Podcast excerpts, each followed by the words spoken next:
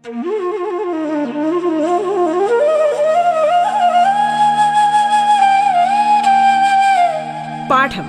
കേട്ടു പഠിക്കാൻ റേഡിയോ കേരളയിലൂടെ.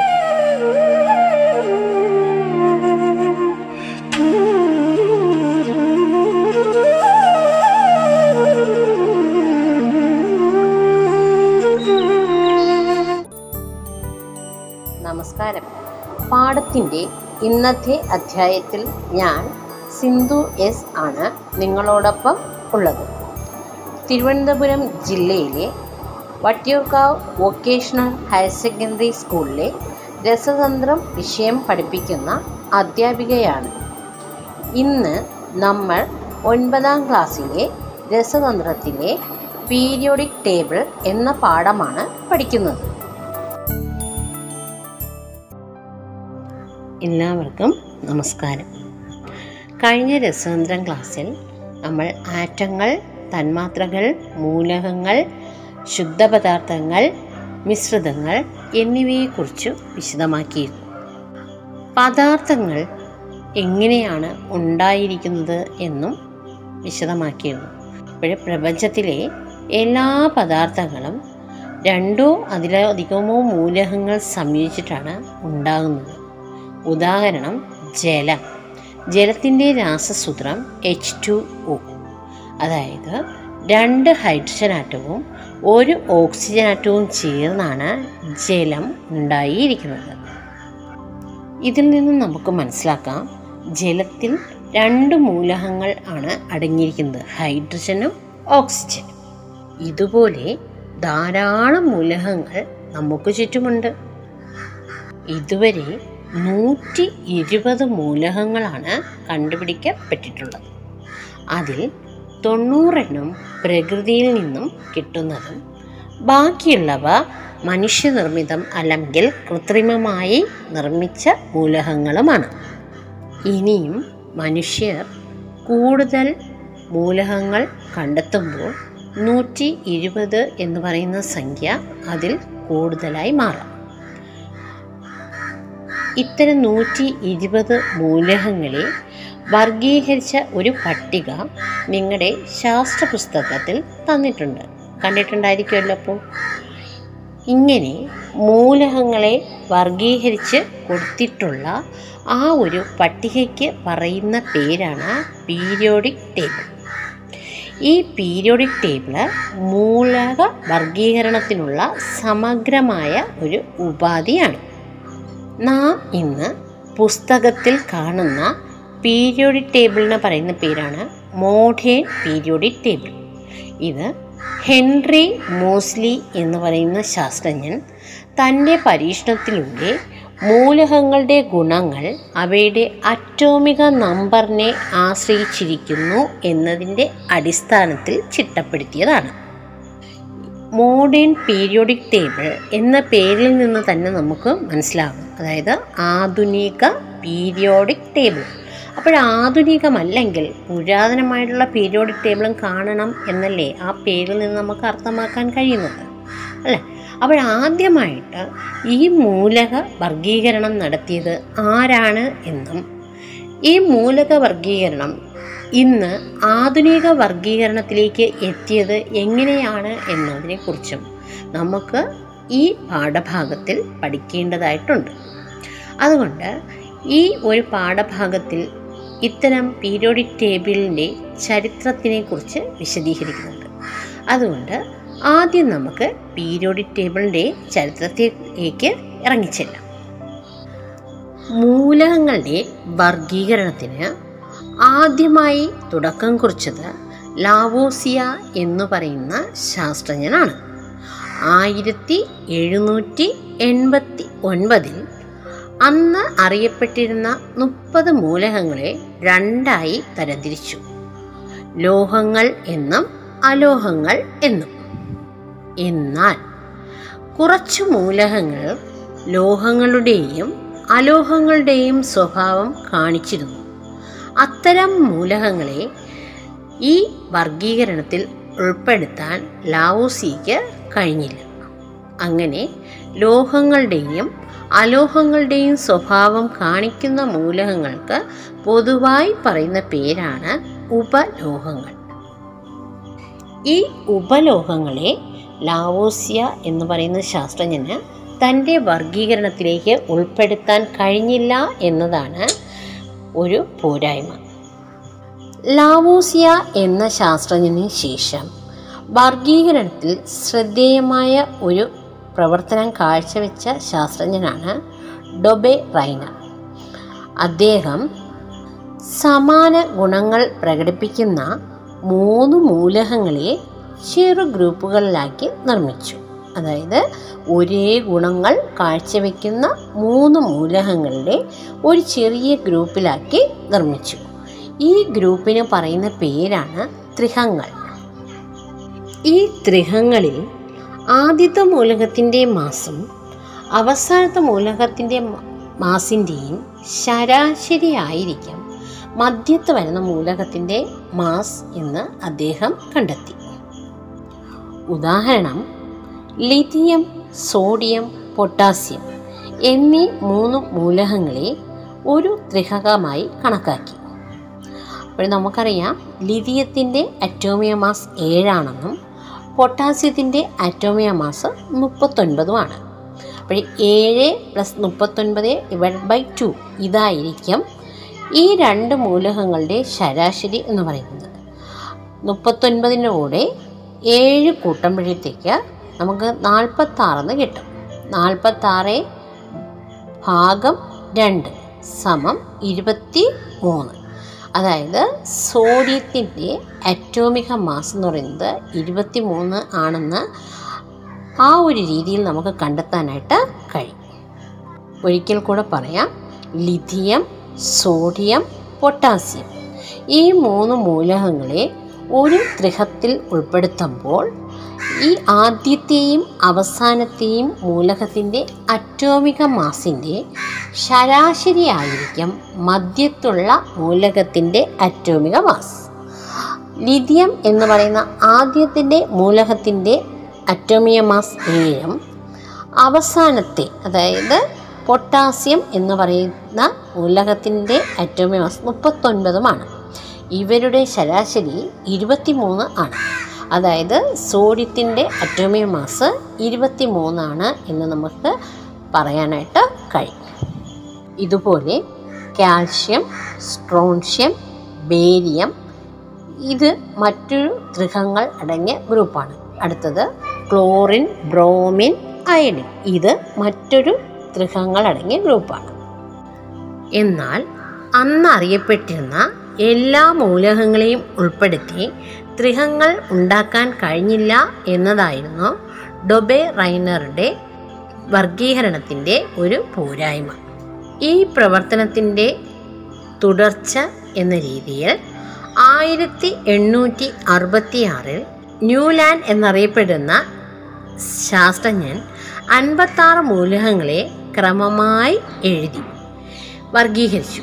അപ്പോൾ അതിൽ നിന്നും എട്ടാമത് വരുന്ന മൂലകം ആദ്യത്തേതിന്റെ ആവർത്തനമാണ് എന്ന് കണ്ടെത്തി. അതായത് എട്ടാമത് വരുന്ന മൂലകത്തിന്റെ സ്വഭാവം എന്ന് പറയുന്നത് ആദ്യത്തെ മൂലകത്തിന്റെ സ്വഭാവത്തിന് സമാനം അല്ലെങ്കിൽ ആവർത്തനമാണ് എന്ന് കണ്ടെത്താൻ ന്യൂലാൻഡിന് കഴിഞ്ഞു. ഈ വർഗീകരണത്തെ അദ്ദേഹം സംഗീതത്തിലെ സപ്തസ്വരങ്ങളുമായി താരതമ്യം ചെയ്തു. അപ്പോൾ എട്ടാമത്തെ സ്വരം ആദ്യത്തേതിന്റെ ആവർത്തനം എന്ന പോലെ തന്നെയാണ് ഈ വർഗീകരണവും കാണപ്പെട്ടത്. അതുകൊണ്ട് ഈ നിയമത്തെ അഷ്ടക നിയമം എന്ന് അറിയപ്പെടുന്നു. എന്നാൽ അറ്റോമിയ മാസ് കൂടിയ മൂലകങ്ങളിൽ ഈ അഷ്ടക നിയമം പാലിക്കപ്പെടുന്നില്ല എന്നത് ഇതിന്റെ ഒരു പരിമിതിയായി രേഖപ്പെടുത്തുന്നു. എന്നാൽ അറിയപ്പെട്ട മൂലകങ്ങളെ ആദ്യമായി ഒരു ടേബിൾ ഉണ്ടാക്കി അതിനകത്ത് ക്രമീകരിച്ച ശാസ്ത്രജ്ഞനാണ് ദിമിത്രി ഇവാനോവിച്ച് മെൻഡലിയഫ് എന്ന ശാസ്ത്രജ്ഞൻ. അന്ന് അറിയപ്പെട്ടിരുന്ന അറുപത്തി മൂന്ന് മൂലകങ്ങളെ മെൻഡലിയഫ് അറ്റോമിയ മാസ് കൂടി വരുന്ന ക്രമത്തിൽ പട്ടികയിൽ വിന്യസിച്ചു. ഇങ്ങനെ വിന്യസിക്കുമ്പോൾ മൂലകങ്ങളുടെ ഭൗതിക രാസഗുണങ്ങൾ ക്രമമായ ഇടവേളകളിൽ ആവർത്തിക്കുന്നതായി കണ്ടെത്തി. അങ്ങനെ മൂലകങ്ങളുടെ അറ്റോമിക മാസിന്റെ ആരോഹണ ക്രമത്തിൽ വിന്യസിച്ചപ്പോൾ അവയുടെ ഭൗതിക രാസഗുണങ്ങൾ ക്രമമായ ഇടവേളകളിൽ ആവർത്തിക്കുന്നതായി കണ്ടെത്തിയതിന്റെ ഫലമായി പീരിയോഡിക് നിയമം മെൻഡിലീഫ് ആവിഷ്കരിച്ചു. മൂലകങ്ങളുടെ രാസഗുണങ്ങളും ഭൗതിക ഗുണങ്ങളും അവയുടെ അറ്റോമിക മാസിന്റെ ആവർത്തനങ്ങളാണ് എന്ന് പറയുന്നതാണ് മെൻഡലീഫിന്റെ പീരിയോഡിക നിയമം. മൂലകങ്ങളുടെ രാസഗുണങ്ങളും ഭൗതിക ഗുണങ്ങളും അവയുടെ അറ്റോമിക മാസിന്റെ ആവർത്തന ഫലങ്ങളാണ്. ഈ നിയമത്തിന്റെ അടിസ്ഥാനത്തിൽ ആണ് മെൻഡലീഫ് മൂലകങ്ങളെ വർഗീകരിച്ചത് അതിനാൽ ഈ പീരിയോഡിക് ടേബിളിനെ മെൻഡലീഫ് പീരിയോഡിക് ടേബിൾ എന്ന് അറിയപ്പെടുന്നു. കൂടാതെ മെൻഡലീഫിനെ പീരിയോഡിക ടേബിളിന്റെ പിതാവ് എന്നറിയപ്പെടുന്നു. അതായത് ആവർത്തന പട്ടികയുടെ പിതാവ് എന്ന് മെൻഡലീഫിനെ അറിയപ്പെടുന്നു. അടുത്തതായി നമുക്ക് മെൻഡലീഫ് പീരിയോഡിക് ടേബിളിന്റെ മേന്മകളെ നോക്കാം. ഒരേ ഗുണമുള്ള മൂലകങ്ങളെ ഒരേ ഗ്രൂപ്പിൽ ഉൾപ്പെടുത്താൻ കഴിയും. അറ്റോമിക മാസ് നിർണയത്തിലെ അപാകത മൂലം ചില മൂലകങ്ങൾ അറ്റോമിക മാസുകളുടെ ആരോഹണ ക്രമം കൃത്യമായി പാലിച്ചിരുന്നില്ല. അത് കാരണം ഇവരുടെ അറ്റോമിയ മാസ് പുനർനിർണയിക്കാൻ കാരണമാവുകയും ചെയ്തു.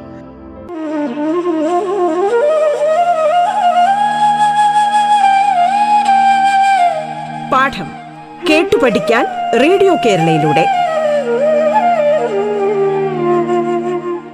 പാഠത്തിൽ ഇനി ഇടവേള.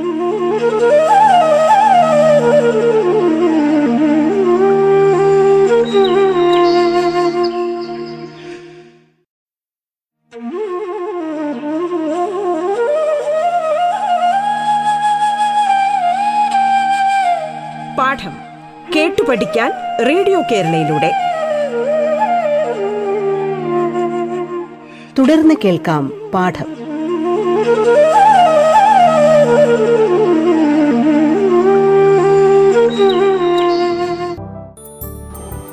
പാഠത്തിൽ ഇന്ന് നമ്മൾ ഒൻപതാം ക്ലാസ്സിലെ രസതന്ത്രത്തിലെ പീരിയോഡിക് ടേബിൾ പാഠമാണ് പഠിച്ചുകൊണ്ടിരിക്കുന്നത്. അടുത്തതായി മെൻഡലീഫ് പീരിയോഡിക് ടേബിളിന്റെ മേന്മകൾ നോക്കാം. പ്രധാനമായും മൂന്ന് മേന്മകളാണ് ചർച്ച ചെയ്യുന്നത്. ഒന്നെന്ന് പറയുന്നത് സമാന ഗുണമുള്ള മൂലകങ്ങളെ ഒരേ ഗ്രൂപ്പിൽ ഉൾപ്പെടുത്തിയതിനാൽ രസതന്ത്ര പഠനം എളുപ്പമായി. അടുത്തത് ചില മൂലകങ്ങളുടെ അറ്റോപിക മാസ് നിർണയത്തിലെ അപാകത മൂലം ഈ മൂലകങ്ങളെ അറ്റോമിക മാസുകളുടെ ആരോഹണ ക്രമം കൃത്യമായി പാലിച്ചിരുന്നില്ല. അത്തരം മൂലകങ്ങളുടെ ആറ്റോമിക മാസ് പുനർനിർണയിക്കുന്നതിന് ഇത് കാരണമായി. മൂന്നാമതായി ഇനി കണ്ടെത്തപ്പെടാനുള്ള ഏതാനും മൂലകങ്ങൾക്ക് സ്ഥാനം ഒഴിച്ചിടുകയും അവയുടെ ഗുണങ്ങൾ പ്രവചിക്കാനും മെൻഡലിയഫിന് കഴിഞ്ഞു മേന്മകൾക്ക് പുറമെ മെൻഡലീഫ് പീരിയോഡിക് ടേബിളിന് പരിമിതികളും ഉണ്ടായിരുന്നു. അതിൽ ആദ്യത്തെ പരിമിതി ഗുണങ്ങളിൽ വളരെയധികം വ്യത്യാസമുള്ള മൂലകങ്ങളെ ഒരേ ഗ്രൂപ്പിൽ ഉൾപ്പെടുത്തി. രണ്ടാമതായി ഹൈഡ്രജൻ എന്ന മൂലകത്തിന് കൃത്യമായിട്ടുള്ള സ്ഥാനം നൽകാൻ മെൻഡലീഫിന് കഴിഞ്ഞില്ല. കാരണം ഹൈഡ്രജൻ ലോഹങ്ങളുടെയും അലോഹങ്ങളുടെയും സ്വഭാവം കാണിക്കുന്ന ഒരു മൂലകമായതിനാൽ അതിന് കൃത്യമായിട്ടുള്ളൊരു സ്ഥാനം നൽകാൻ കഴിഞ്ഞില്ല. മൂന്നാമതായി നമ്മൾ മേന്മകളിൽ പറഞ്ഞതുപോലെ തന്നെയാണ് അറ്റോമിക മാസിന്റെ ആരോഹണ ക്രമം എല്ലായിടത്തും കൃത്യമായി പാലിക്കാനായിട്ട് കഴിഞ്ഞിട്ടില്ല. ഇതൊക്കെയാണ് മെന്റലിയഫ് പീരിയോഡിക് ടേബിളിന്റെ പരിമിതികൾ. ഈ പരിമിതികൾ എല്ലാം തന്നെ മറികടന്നുകൊണ്ട് പുതുതായിട്ട് ഒരു പീരിയോഡിക് ടേബിൾ രൂപം കൊണ്ടു. മെന്റലീഫ് പീരിയോഡിക് ടേബിൾ തയ്യാറാക്കുന്ന സമയത്ത് ആറ്റം ഘടനയെക്കുറിച്ചോ ആറ്റത്തിലെ മൗലിക ഘടകങ്ങളെക്കുറിച്ചോ ഒരു ധാരണ ഉണ്ടായിരുന്നില്ല. എന്നാൽ മോസ്ലി എന്ന് പറയുന്ന ശാസ്ത്രജ്ഞൻ തന്റെ എക്സ്റേ ഡിഫ്രാക്ഷൻ പരീക്ഷണത്തിലൂടെ മൂലകങ്ങൾക്ക് ക്രമ നമ്പർ നൽകി. ഇതിനെ അറ്റോമിക മാസ് എന്ന് വിളിച്ചു. ഇതിന്റെ അടിസ്ഥാനത്തിലാണ് പീരിയോഡിക നിയമം ഹെൻറി മോസ്ലി പരിഷ്കരിച്ചത്. ഹെൻറി മോസ്ലി എന്ന ശാസ്ത്രജ്ഞൻ തന്റെ എക്സ്റേ ഡിഫ്രാക്ഷൻ പരീക്ഷണത്തിലൂടെ പീരിയോഡിക നിയമം പരിഷ്കരിച്ചു. ആ നിയമത്തിന് പറയുന്ന പേരാണ് ആധുനിക പീരിയോഡിക നിയമം. അതായത് മൂലകങ്ങളുടെ രാസഗുണങ്ങളും ഭൗതിക ഗുണങ്ങളും അവയുടെ അറ്റോമിക നമ്പറിന്റെ ആവർത്തന ഫലങ്ങളാണ്. എന്ന് വിശദമാക്കുന്നതാണ് ആധുനിക പീരിയോഡിക നിയമം. ഇനി നമ്മൾക്ക് ഗ്രൂപ്പുകളുടെ കാര്യം നോക്കാം. ഒന്നാമത്തെ ഗ്രൂപ്പിൽ കാണുന്ന മൂലകങ്ങൾ hydrogen lithium sodium potassium rubidium caesium francium ഇവയാണ് ഒന്നാമത്തെ ഗ്രൂപ്പിൽ ഉൾക്കൊണ്ടിട്ടുള്ള മൂലകങ്ങൾ. ഈ മൂലകങ്ങളെ ഒന്നാം ഗ്രൂപ്പ് മൂലകങ്ങൾ അല്ലെങ്കിൽ ആൽക്കലി ലോഹങ്ങൾ എന്ന് പറയാറുണ്ട്. ഒന്നാം ഗ്രൂപ്പ് മൂലകങ്ങൾ അല്ലെങ്കിൽ ആൽക്കലി ലോഹങ്ങൾ. അതുപോലെ രണ്ടാമത്തെ ഗ്രൂപ്പിൽ ഉൾപ്പെട്ട മൂലകങ്ങളാണ് beryllium magnesium calcium strontium barium radium. ഇത്തരം മൂലകങ്ങളെ രണ്ടാം ഗ്രൂപ്പ് മൂലകങ്ങൾ അല്ലെങ്കിൽ ആൽക്കലൈൻ എർത്ത് ലോഹങ്ങൾ എന്ന് പറയും. അതുപോലെ സ്കാൻഡിയം വരുന്ന ആ ഗ്രൂപ്പിനെ മൂന്നാം ഗ്രൂപ്പ് എന്നും ടൈറ്റാനിയം വരുന്ന ഗ്രൂപ്പിനെ നാലാം ഗ്രൂപ്പ് എന്നും വനേഡിയം വരുന്ന ഗ്രൂപ്പിനെ അഞ്ചാം ഗ്രൂപ്പ് എന്നും ക്രോമിയം വരുന്നതിനെ ആറാം ഗ്രൂപ്പ് എന്നും മാംഗനീസിന് താഴെയുള്ള ഗ്രൂപ്പിനെ ഏഴാം ഗ്രൂപ്പ് എന്നും അയണിന് താഴെയുള്ള ഗ്രൂപ്പ് എട്ടാം ഗ്രൂപ്പ് കോബാൾട്ട് ഒൻപതാം ഗ്രൂപ്പ് നിക്കൽ പത്താം ഗ്രൂപ്പ് കോപ്പർ പതിനൊന്നാം ഗ്രൂപ്പ് സിങ്ക് പന്ത്രണ്ടാം ഗ്രൂപ്പ്. ഇത്രയും ഗ്രൂപ്പ് അതായത് മൂന്ന് മുതൽ പന്ത്രണ്ട് വരെ ഗ്രൂപ്പുകളിൽ പെടുന്ന മൂലകങ്ങളെ പൊതുവായി പറയുന്ന പേരാണ് സംക്രമണ മൂലകങ്ങൾ മൂന്ന് മുതൽ പന്ത്രണ്ട് വരെ ഗ്രൂപ്പുകളിൽ പെടുന്ന മൂലകങ്ങൾക്ക് പൊതുവായി പറയുന്ന പേരാണ് സംക്രമണ മൂലകങ്ങൾ അല്ലെങ്കിൽ ട്രാൻസിഷൻ എലമെന്റ്സ് പതിമൂന്നാമത്തെ ഗ്രൂപ്പിൽ boron aluminium gallium indium thallium അങ്ങനെയുള്ള മൂലകങ്ങൾ വരുന്നുണ്ട്. പതിമൂന്നാമത്തെ ഗ്രൂപ്പിലെ ആദ്യത്തെ മെമ്പർ ബോറോൺ ആയതുകൊണ്ട് ബോറോൺ കുടുംബം എന്നാണ് പറയുന്നത്. പതിനാലാമത്തെ ഗ്രൂപ്പിലെ ആദ്യത്തെ അംഗം കാർബൺ ആയതുകൊണ്ട് കാർബൺ കുടുംബം എന്നാണ് പറയുന്നത്. നൈട്രജൻ കുടുംബത്തിൽ അല്ലെങ്കിൽ പതിനഞ്ചാമത്തെ ഗ്രൂപ്പായ നൈട്രജൻ ആണ് ആദ്യം ആ ഗ്രൂപ്പിൽ വരുന്നത് കൊണ്ട് നൈട്രജൻ കുടുംബം എന്ന് പറയും. അതുപോലെ പതിനാറാമത്തെ ഗ്രൂപ്പിൽ ഓക്സിജൻ വരുന്നത് കാരണം ഓക്സിജൻ കുടുംബം എന്ന് പറയും. പതിനേഴാമത്തെ ഗ്രൂപ്പിലെ ആദ്യത്തെ അംഗം ഫ്ലൂറിനാണ് ഒരു fluorine chlorine bromine iodine astatine ഇത്രയും മൂലകങ്ങളാണ് അതിന് താഴേക്ക് വരുന്നത്. അതുകൊണ്ട് ഈ കുടുംബത്തെ ഹാലജൻ കുടുംബം എന്നാണ് പറയുന്നത്.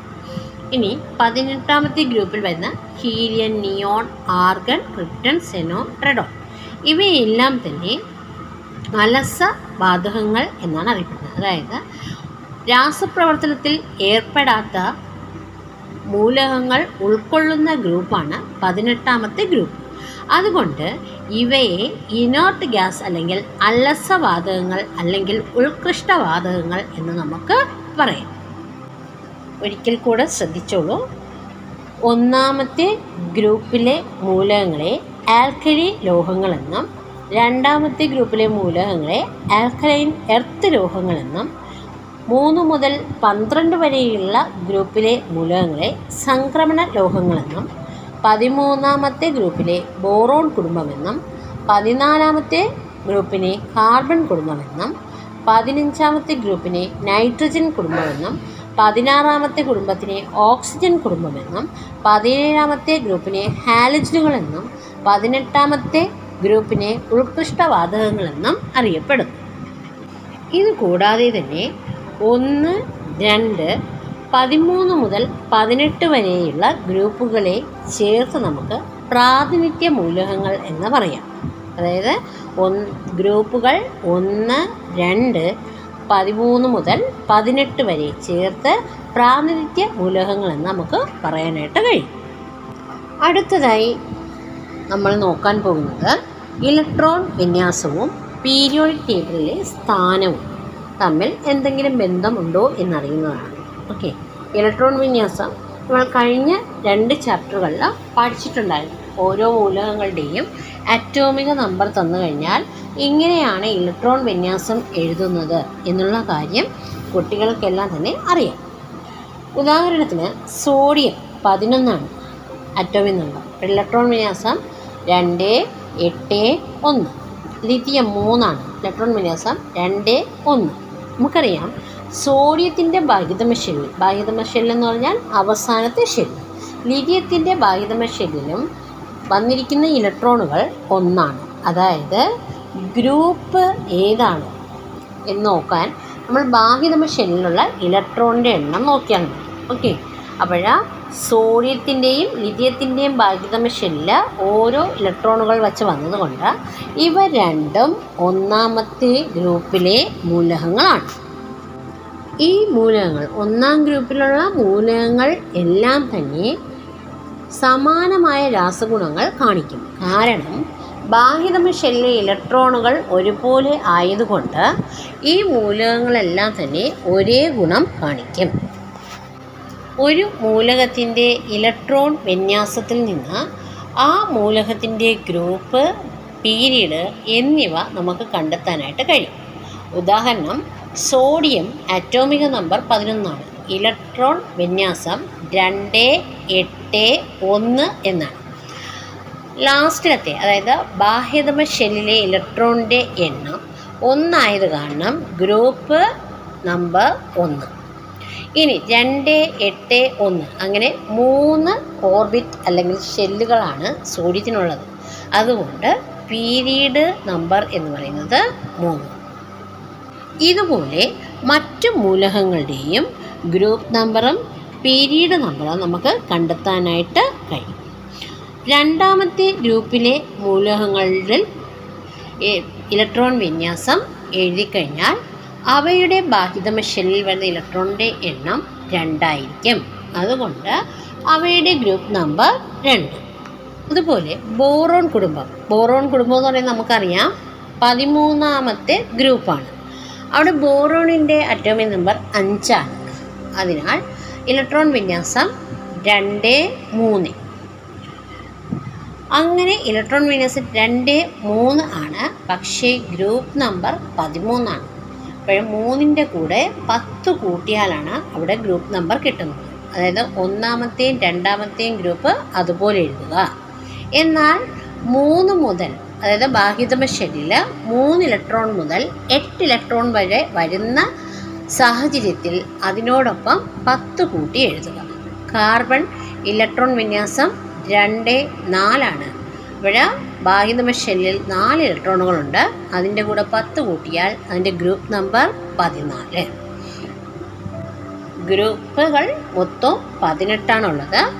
ഒന്ന് ബാഹ്യതമ ഷെല്ലിൽ ഒരു ഇലക്ട്രോണോ രണ്ട് ഇലക്ട്രോണോ വന്നു കഴിഞ്ഞാൽ അത് ഒന്നാമത്തെ ഗ്രൂപ്പ് എന്നും രണ്ട് ഇലക്ട്രോൺ വന്നു കഴിഞ്ഞാൽ രണ്ടാമത്തെ ഗ്രൂപ്പ് എന്നും പറയാം. എന്നാൽ ബാഹ്യനിമിഷനിൽ മൂന്ന് മുതൽ എട്ട് വരെയുള്ള ഇലക്ട്രോണുകളാണ് ഉൾക്കൊള്ളിച്ചിരിക്കുന്നതെങ്കിൽ ആ ഇലക്ട്രോണിന്റെ എണ്ണത്തിന്റെ കൂടെ പത്ത് കൂട്ടുമ്പോൾ ആ മൂലകത്തിന്റെ ഗ്രൂപ്പ് നമ്പർ നമുക്ക് കിട്ടും. അതുപോലെ ഒരു മൂലകത്തിന്റെ ഇലക്ട്രോൺ വിന്യാസം എഴുതുമ്പോൾ അതിലുള്ള ഷെല്ലുകളുടെ എണ്ണമായിരിക്കും ആ മൂലകത്തിന്റെ പീരീഡ് നമ്പർ. അതുപോലെ നമ്മൾ നേരത്തെ വിശദീകരിച്ചു. പതിനെട്ടാമത്തെ ഗ്രൂപ്പിൽ വരുന്ന മൂലകങ്ങൾക്ക് പറയുന്ന പേരാണ് ഉത്കൃഷ്ട വാതകങ്ങൾ അല്ലെങ്കിൽ അലസ അലസവാതകങ്ങൾ നമ്മൾ നിയോൺ എടുത്തു കഴിഞ്ഞാൽ പത്താണ് അറ്റോമിക് നമ്പർ ഇലക്ട്രോൺ വിന്യാസം രണ്ട് എട്ടാണ്. അതായത് ബാഹ്യതമ ഷെല്ലിൽ എട്ട് ഇലക്ട്രോണുകൾ വരും. അങ്ങനെ എട്ട് ഇലക്ട്രോണുകൾ വന്നു കഴിഞ്ഞാൽ അത്തരം മൂലകങ്ങൾ ഒരിക്കലും രാസപ്രവർത്തനത്തിൽ പങ്കെടുക്കുന്നില്ല. അതായത് അവർക്ക് സ്ഥിരത കൂടുതലാണ്. അതുകൊണ്ടാണ് ഇവയെ ഉത്കൃഷ്ട വാതകങ്ങൾ അല്ലെങ്കിൽ അലസ വാതകങ്ങൾ എന്ന് പറയാൻ കാരണം. കാരണം വേറെ ആരുമായി പ്രവർത്തിക്കാത്തതുകൊണ്ടാണ് അലസ വാതകങ്ങൾ എന്ന് പറയുന്നത്. ഓക്കെ. അപ്പോൾ പതിനെട്ടാമത്തെ ഗ്രൂപ്പിലെ മൂലകങ്ങളുടെ അവസാനത്തെ ഷെല്ലിൽ അതായത് ബാഹിതമ ഷെല്ലിൽ എട്ട് ഇലക്ട്രോൺ വരുന്നത് കൊണ്ട് വേറെ ഒരു മൂലകവുമായി രാസപ്രവർത്തനത്തിൽ പങ്കെടുക്കുന്നില്ല. അതിനാൽ ഇവർക്ക് സ്ഥിരത കൂടുതലാണ്. ഇവയെ ഉത്കൃഷ്ട വാതകങ്ങൾ എന്ന് നമുക്ക് പറയാം. പതിനെട്ടാമത്തെ ഗ്രൂപ്പിലെ മൂലകങ്ങൾ. അതുപോലെ മൂന്ന് മുതൽ പന്ത്രണ്ട് വരെയുള്ള ഗ്രൂപ്പിൽപ്പെടുന്ന മൂലകങ്ങളെയാണ് സംക്രമണ മൂലകങ്ങൾ എന്ന് നേരത്തെ പറയുകയുണ്ടായി. ഈ സംക്രമണ മൂലകങ്ങൾ എല്ലാം തന്നെ ലോഹങ്ങളാണ്. കൂടാതെ ഇവ നിറമുള്ള സംയുക്തങ്ങൾ ഉണ്ടാക്കും. അതുപോലെ ഗ്രൂപ്പുകളിലും പീരീഡുകളിലും രാസഗുണം ഒരുപോലെ ആയിരിക്കും. ഈ മൂന്ന് സ്വഭാവ സവിശേഷതകൾ സംക്രമണ മൂലകങ്ങൾ കാണിക്കുന്നു. ലോഹ സ്വഭാവം. നമുക്കറിയാം പീരിയോഡിക് ടേബിളിന്റെ ഇടത് സൈഡ് കിടക്കുന്ന എല്ലാ മൂലകങ്ങളും ലോഹങ്ങളാണ്. അതുപോലെ വലത് സൈഡിലുള്ള മിക്കവാറും എല്ലാ മൂലകങ്ങളും അലോഹങ്ങളുമാണ്. അതായത് പീരീഡിൽ ലോക സ്വഭാവം കുറയുന്നു. അതായത് ഇടത് നിന്ന് വലത്തോട്ട് പോകുമ്പോൾ ലോഹങ്ങളിൽ നിന്നും അലോഹങ്ങളായിട്ട് മാറുന്നു. അത് കാരണം പീരീഡിൽ ലോക സ്വഭാവം കുറയുകയും എന്നാൽ ഗ്രൂപ്പിൽ ലോക സ്വഭാവം കൂടുകയും ചെയ്യുന്നു. അതുപോലെ തന്നെ അലോക സ്വഭാവം അതായത് പീരീഡിൽ അലോക സ്വഭാവം കൂടുന്നു. അതുപോലെ ഗ്രൂപ്പിൽ അലോക സ്വഭാവം കുറയുകയും ചെയ്യുന്നു. ഇത്രയും ക്രമാവർത്തന പ്രവണതകളാണ് നമുക്ക് ഈ അധ്യായത്തിൽ പഠിക്കാനായിട്ട് ഉള്ളത്.